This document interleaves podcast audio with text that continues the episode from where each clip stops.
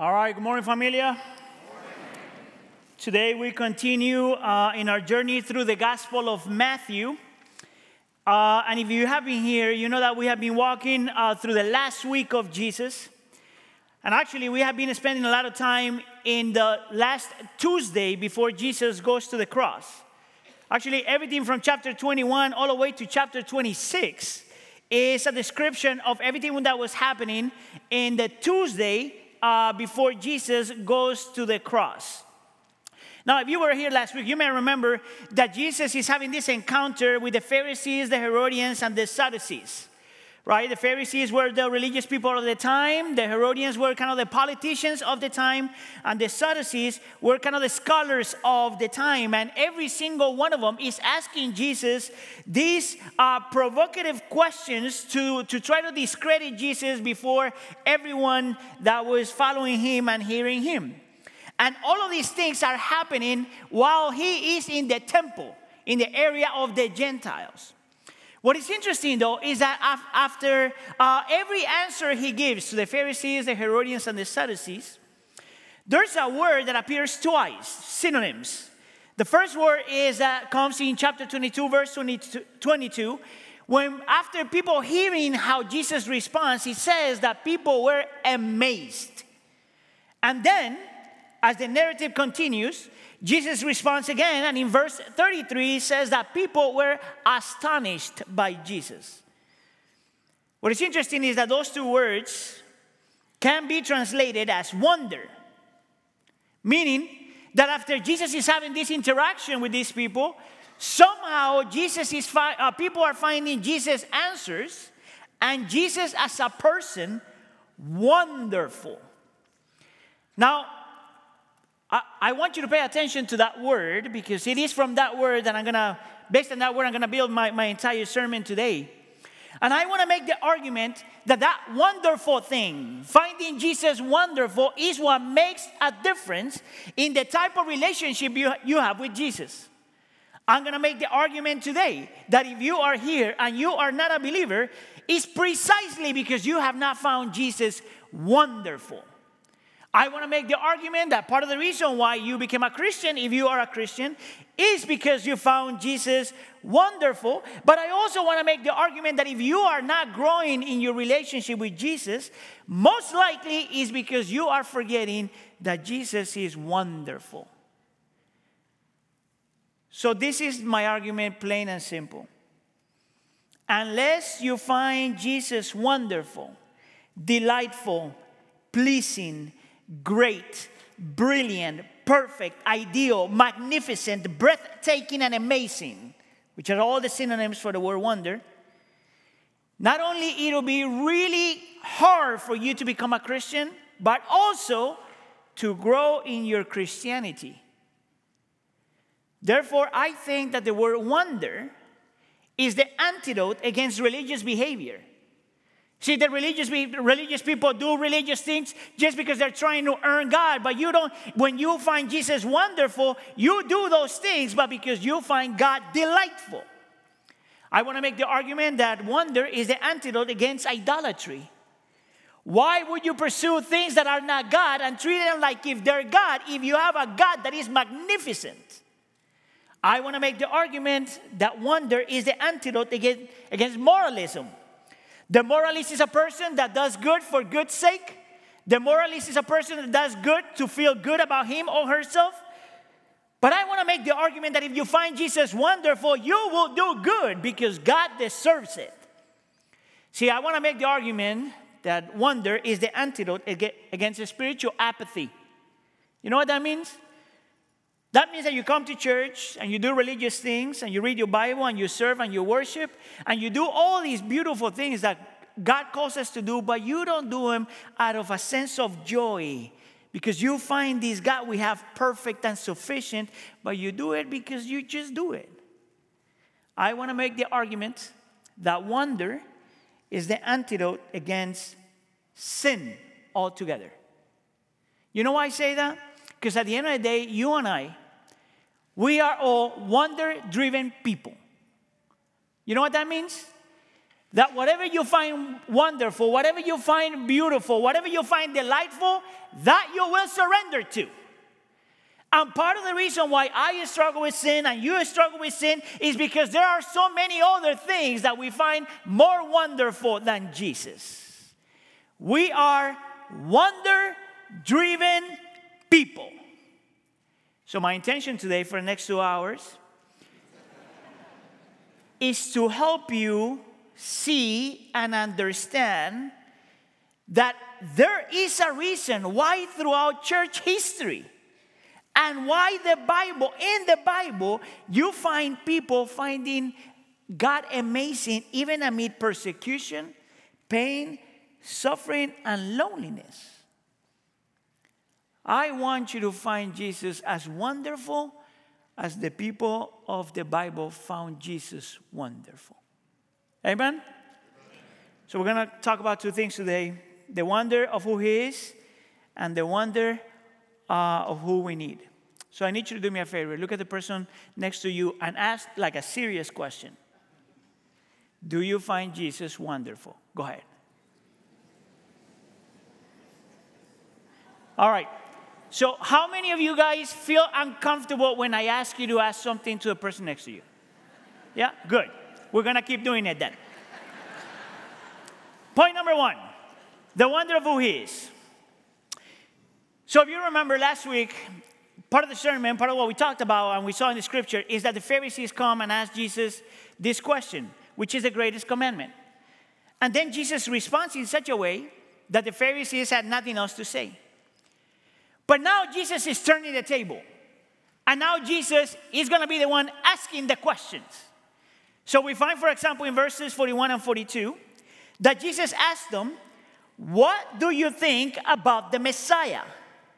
Whose son is he? Now, I want you to keep in mind the first question what do you think about the Messiah? Because I'm going to come back to that question at the end of the sermon.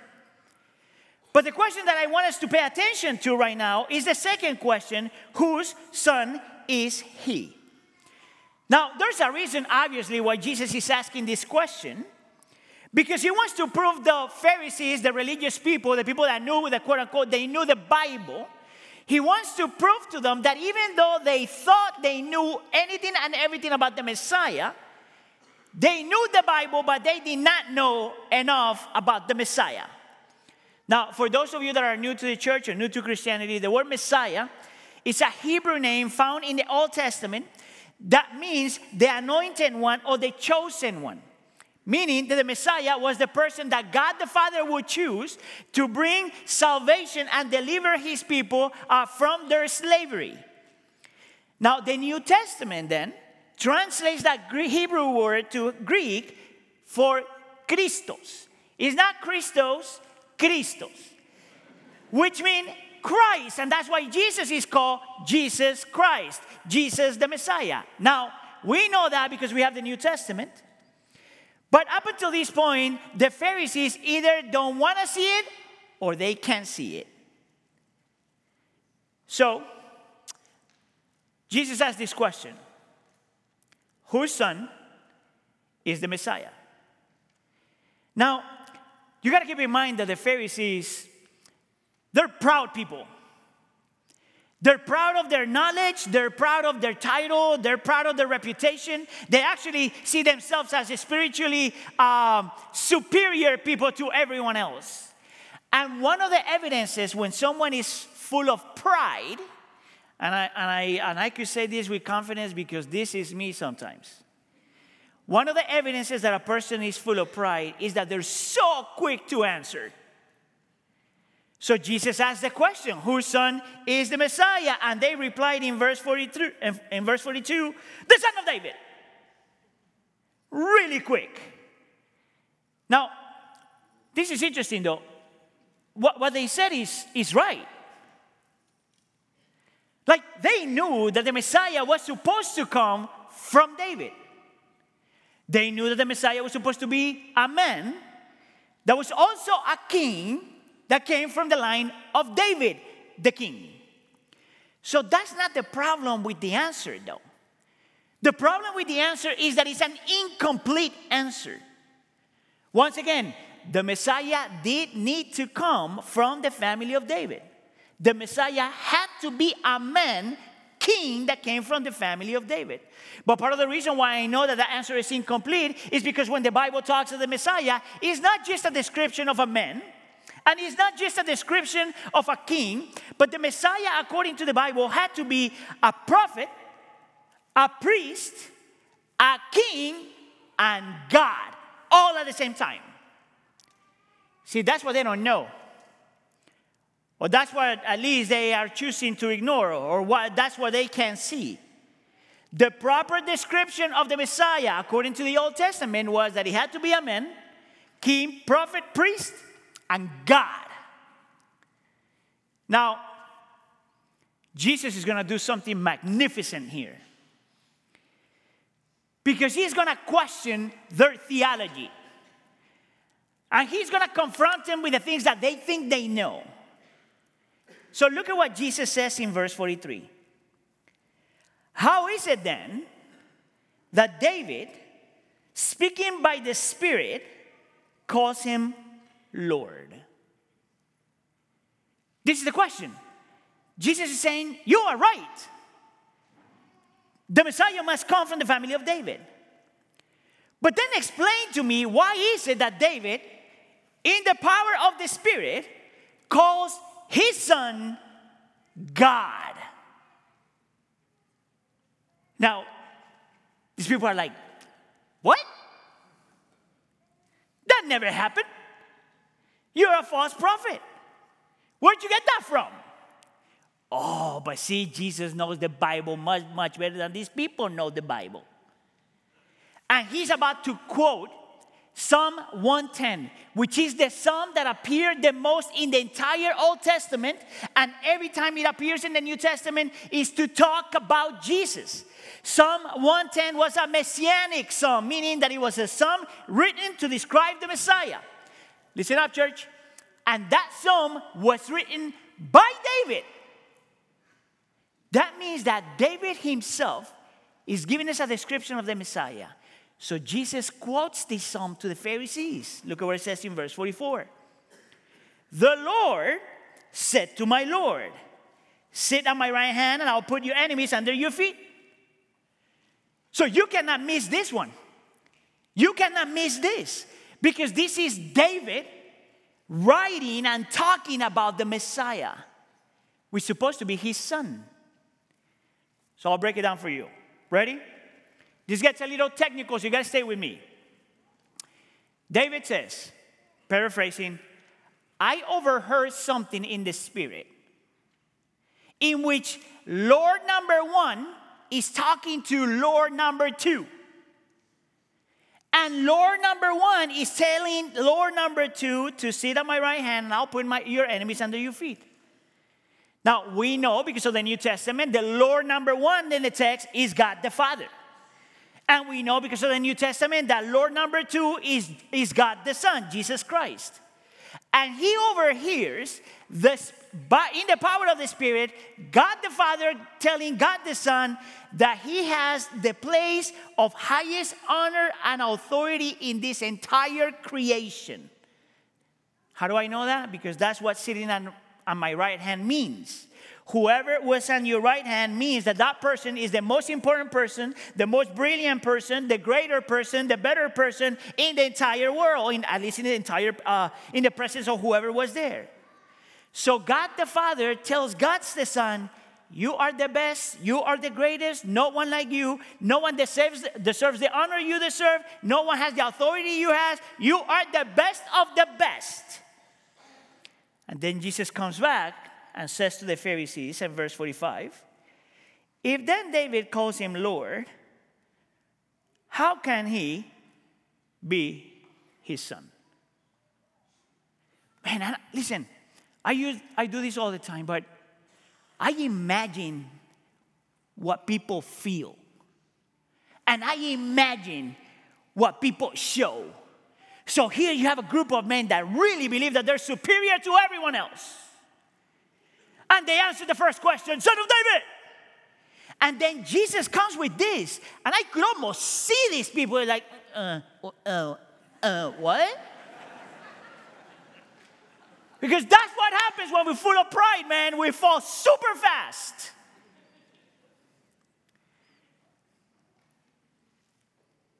So and so profound is what Jesus just said and explain to these experts of the Bible that they have, they have nothing else to say. Verse 46 No one can say a word in reply, and from that day on, no one dared to ask him any more questions. Actually, the Bible is going to show us, because of the other Gospels, that it's about this time in which the uh, Pharisees decided to kill Jesus. And there's a lesson here for us to learn, especially if you are playing around with Christianity. See, whenever we are confronted with the truth of the Bible, whenever we are confronted with Jesus, either your heart gets softer or your heart gets harder. No one stays the same. Let me say that again. Whenever we are confronted with the person of Jesus, either your heart gets softer and you believe in him, or your heart gets harder and then you do really dumb things like killing the Savior. So, this is what he just proved to them that the Messiah was supposed to be a man, king, and God, and also a priest. The only one of those that we don't have here in the text is the prophet.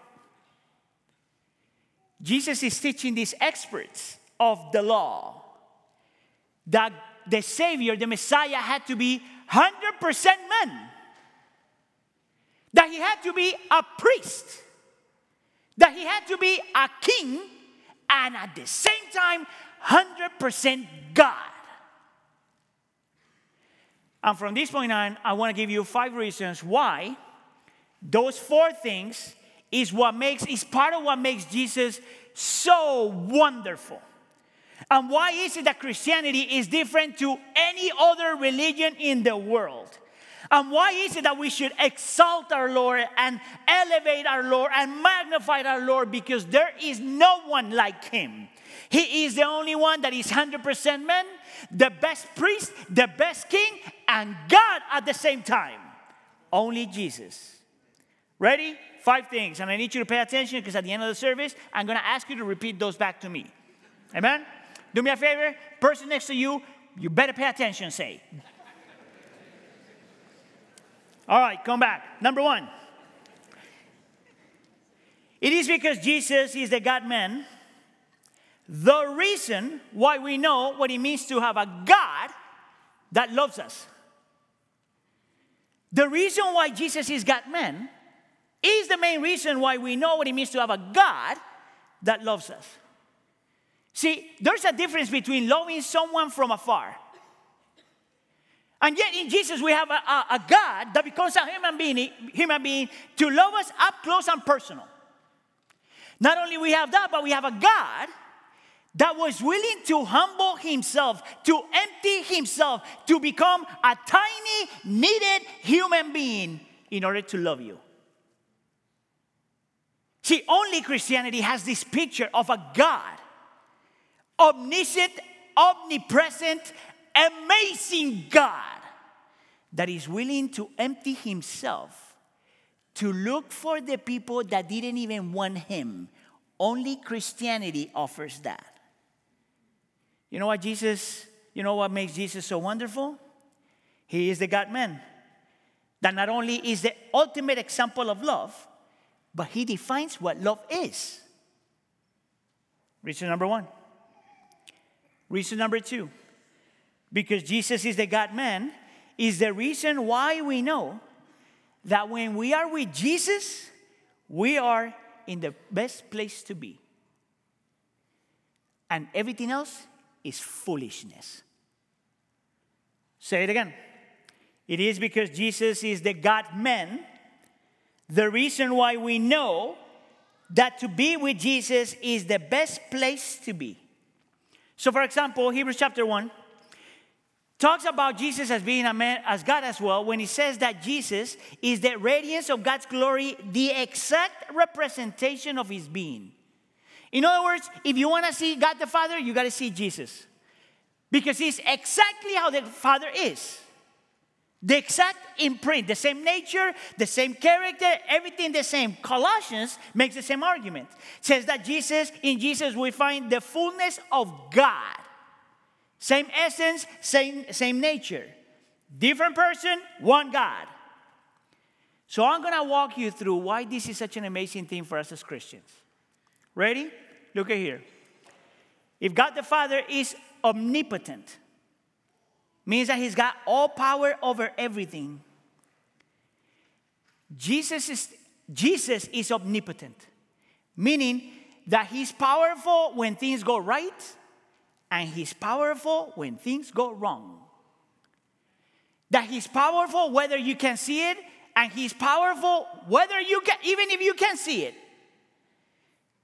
The part of his nature is to be powerful, therefore, you are always secure. If God the Father is omniscient, then that means that Jesus is omniscient. He knows our past, He knows our present, and He knows our future. He knows everything there is to know. There's nothing He does not know. You know why that's important? Because as Christians, we know that we worship a God that could never be caught by surprise. You know what that means? That if He knows everything in the past, in the present, and the future, He could never say, like, oops, what happened? He knows it all. And if he knows it all, then he's also the reason why he's omnip- uh, omnipresent. If God is omnipresent, God the Father, then Jesus is omnipresent, meaning that he is present at all times. Jesus is present with the Father at that moment, but in the Spirit, He's also present with us at all times. That means that in anything and everything you go through, you are never alone, even if you feel lonely, if you're a Christian. You are, are truly never alone. If God the Father is sovereign, He accomplishes everything by the power of His will. And He's good. Everything He does and allows is good. And He's providential. He moves everything to accomplish His plans. Then that means that Jesus is sovereign, is good, and providential. You know what that means? That as a Christian, you could never say that Jesus is not in control. You could never say that everything that God allows or brings is always for His glory and your good. And you could never doubt that everything that the Lord allows or brings, He's working and using it providentially. There's no mistakes in the kingdom of God. This is what we get when we have Jesus as God man. This is the security we have. This is Jesus as God man is the ultimate place of rest, the ultimate place of joy, the ultimate place of security is the best place to be. Don't you think it's foolishness to think that we could find that somewhere else? Reason number three because Jesus is a God man and also a king, he's got to be the best king. See, when you look at the Old Testament, the responsibility of the king was threefold they had to provide, they had to protect, and they had to guide. And if you know anything about the, the history of the world, you know that we have never had a king like that. And yet, our king, the God man king, not only because he's powerful, and not only because he wants to do something, not only because it's a good idea, but because he can. He can protect, he can provide, and he can guide. No king like him. Why put your trust in other kings? Why put your things in things that will pass away? Number four, because God is the God man, and He's not just a king, but He's a priest. That means that we have someone that fully understands and supports us in our struggle. So, Psalm 110 in verse 4 continues the narrative about, the Messiah, and in Psalm uh, 110, verse 4, talks about Jesus as being the priest. And I don't know how much you know about the priest, but the priest had one responsibility dual responsibility, but one responsibility here. The priest was supposed to represent humanity before God. So the priest had to go once a year and sacrifice on behalf of the people, on behalf of their sins, to be forgiven. But one of the qualifications, if you will, for this priest is that this priest understood the people that he was representing. Why? Because he went through the same thing his people uh, will go through. He knew what it means to have pain and struggle and sin. He knew all of that stuff. So, what is the difference then? To uh, what is the difference between a regular priest and God meant priest, Jesus Christ? Hebrews 4 says that this high priest, Jesus, sympathizes with our weaknesses in every respect, because in every respect he was tempted and yet without sin. And this is what that means that there's nothing you go through that he doesn't understand. There's no pain you go through that he doesn't understand. There's no struggle you experience that he doesn't understand. And that even when you are being tempted, even that he understands, but even more than you.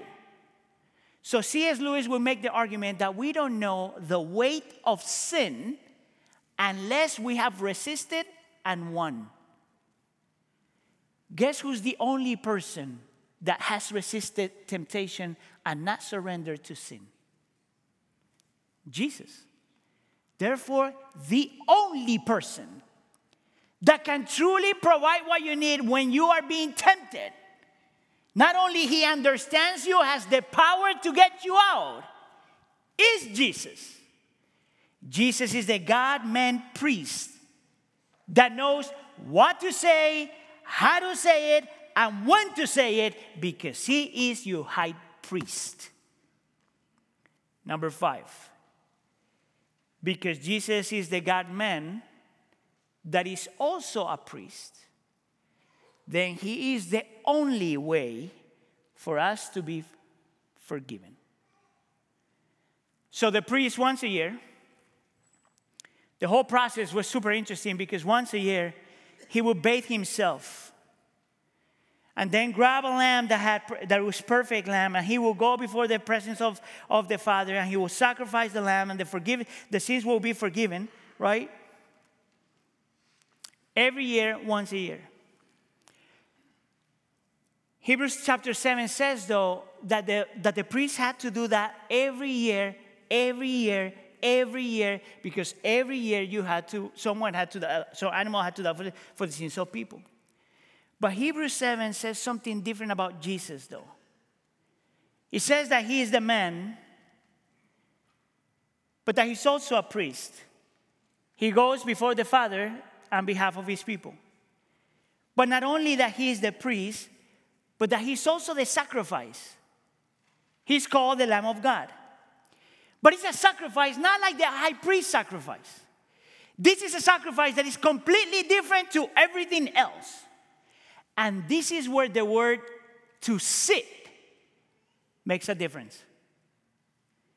To sit at the right hand of the Father. And I want you not only to understand what Jesus did as a priest, but to see it. That when Jesus goes to the cross, he doesn't go like one of the regular priests. He goes to the cross as a man, 100% man representing you. And he goes as, the, as a king to defend you and protect you, but that he goes as a priest and as a lamb. And when Jesus sits at the right hand of the Father, is to say, My sacrifice was enough. There's nothing else to do. What needed to be accomplished for my people to be forgiven, I already accomplished. Done deal. It is finished. Tetelestai.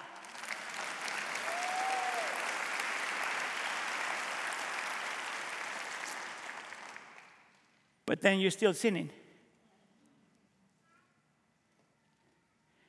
And the devil goes to the father and says, Do you see Hannibal? He's still sinning. And he still struggles. And Jesus sitting down turns around and says, Yeah, I already died for that sin. I already died for that sin. I'm sitting down. And the devil comes back again to the father and says, Look at all these people wander away from him. Look at how they betrayed their Savior, the man, God, King, priest, and Lamb Look at what they continue to do.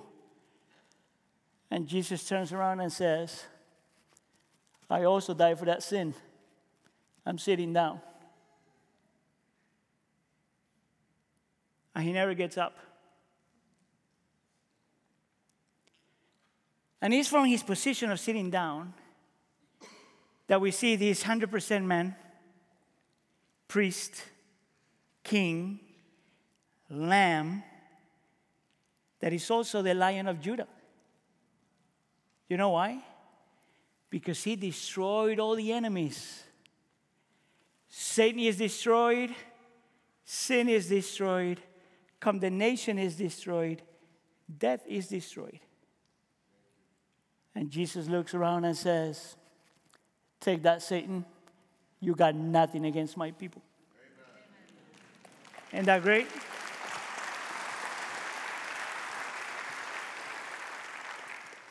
So the question we got to ask is so what?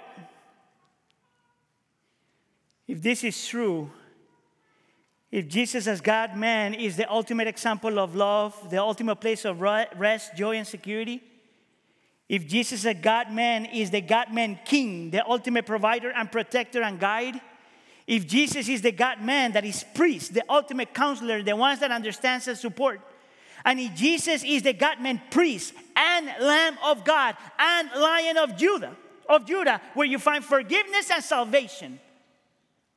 So what? Point number two. In three minutes. You remember how I asked you to keep in mind the question, What do you think about the Messiah? I think that depending on how you answer that question, is where you could see where you are in your relationship with Jesus. What do you think about the Messiah? You remember how I told you that we are wonder driven people? We, we function when we find something wonderful. And we're seeking for wonder somewhere, somehow. We, we are starving for wonder somehow, someplace. We are like the little mermaid. see, three weeks ago, my family and I went to, watch, to, to see the newer version of the Little Mermaid, I loved it. Amazing production, loved it. And if you're not familiar with the story, um, let me give it to you because it's super spiritual. Uh, it's this young girl that lives in this beautiful world underwater. And she has a beautiful voice and she has everything she truly needs. She's the daughter of a king. But for some reason, even that world, with all that perfection and that position, is not enough. What she, want is, what she wants is the, wor- the world outside the water. And she's got this obsession with the world outside the, the, water in which she's collecting all these things and saving all these things that remind her of this world that is not her world. And she's looking for wonderful things out there all the time.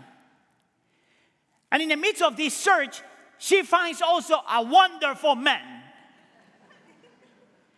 And she falls in love with in love with this wonderful man to the point that she is willing to give up everything she is and everything she has for this wonderful world and this quote unquote wonderful man.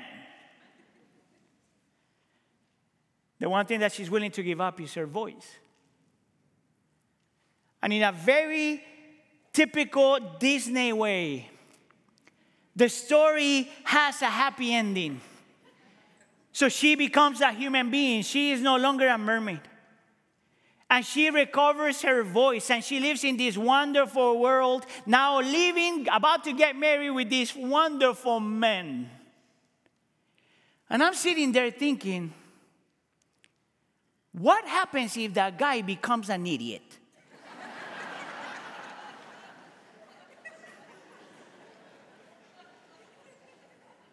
what happened to the little mermaid?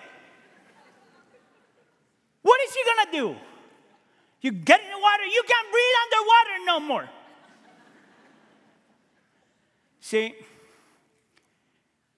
I am the little mermaid. And you are the little mermaid.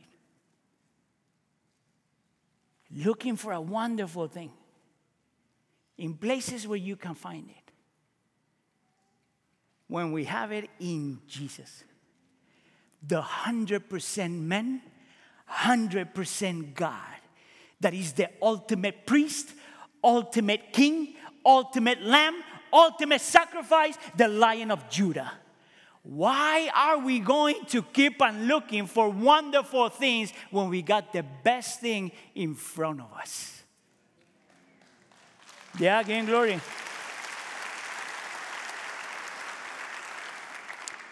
We are wonder driven people. My prayer is that we don't stop for any idiot guy until we find Jesus delightful and pleasing and great and brilliant and perfect and ideal and magnificent and, breath- and breathtaking, simply amazing. Because our Lamb is still sitting down saying, I already accomplished it all. The starvation must stop. You already have me. Amen. Let's pray.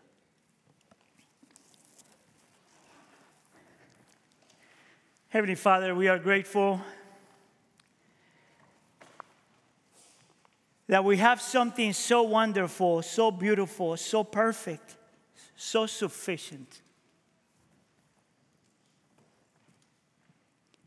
That compared to Him, everything else looks like foolishness.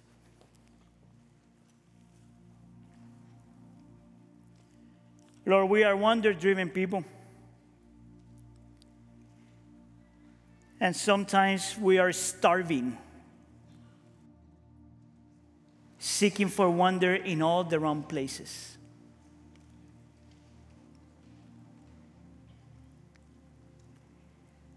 By the power of your Spirit,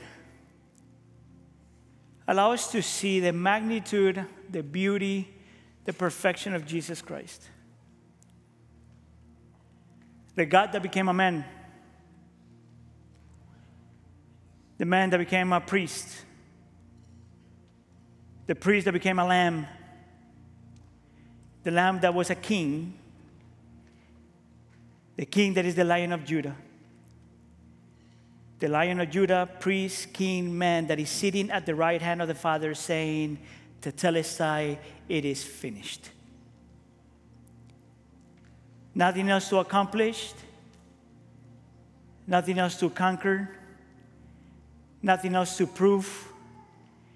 Jesus already defeated all of his enemies and are under his feet. And therefore, if we have placed our faith in him, all of our enemies are already under his feet. Death is defeated, Satan is defeated, and sin is defeated. Please help us see it. We pray for this in the name of Jesus. And the church says,